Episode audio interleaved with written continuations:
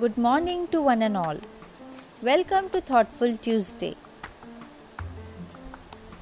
Now that we all are at home, we keep watching too much of breaking news and panel discussions on Indian TV news channels, especially the local channels.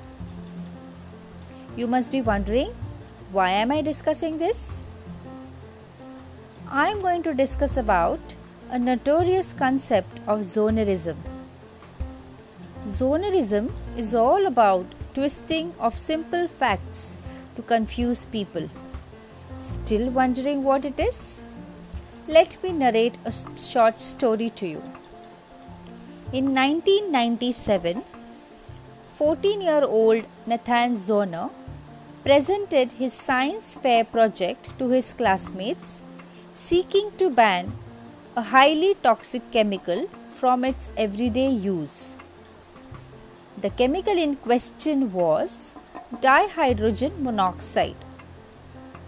Throughout his presentation, Zohner provided his audience scientifically correct evidence as to why this chemical should be banned. He explained that dihydrogen monoxide causes severe burns while it is in its gaseous form.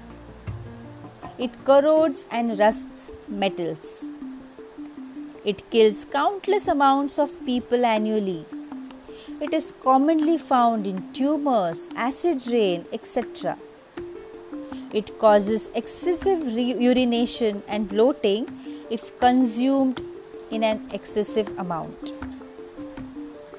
Zohner also noted that chemical is able to kill you if you depend on it and then experience an extended withdrawal.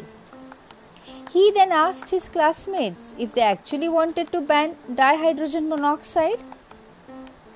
So, 43 out of the 50 children present voted to ban this clearly toxic chemical. However, this chemical isn't typically considered toxic at all. Many of you might have guessed it right. In fact, dihydrogen monoxide is simply an unconventional name of the liquid that you consume throughout the day, and that is water.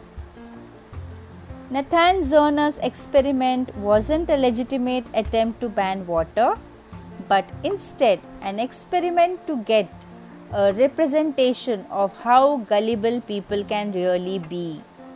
Also, all of the points that Zohner used to convey his point were 100% factually correct. He just skewed all of the information in his favor by omitting certain facts. In recognition to his experiment, journalist James K. Glassman coined the term zohnerism to refer to the use of a true fact to lead a scientifically and mathematically ignorant people to a false conclusion. The fact that people can mislead and be misled so easily is highly unsettling. Now it's up to you whether you want to believe whatever you hear or you want to check how authentic the news is before sending it to someone else. Have a thoughtful Tuesday.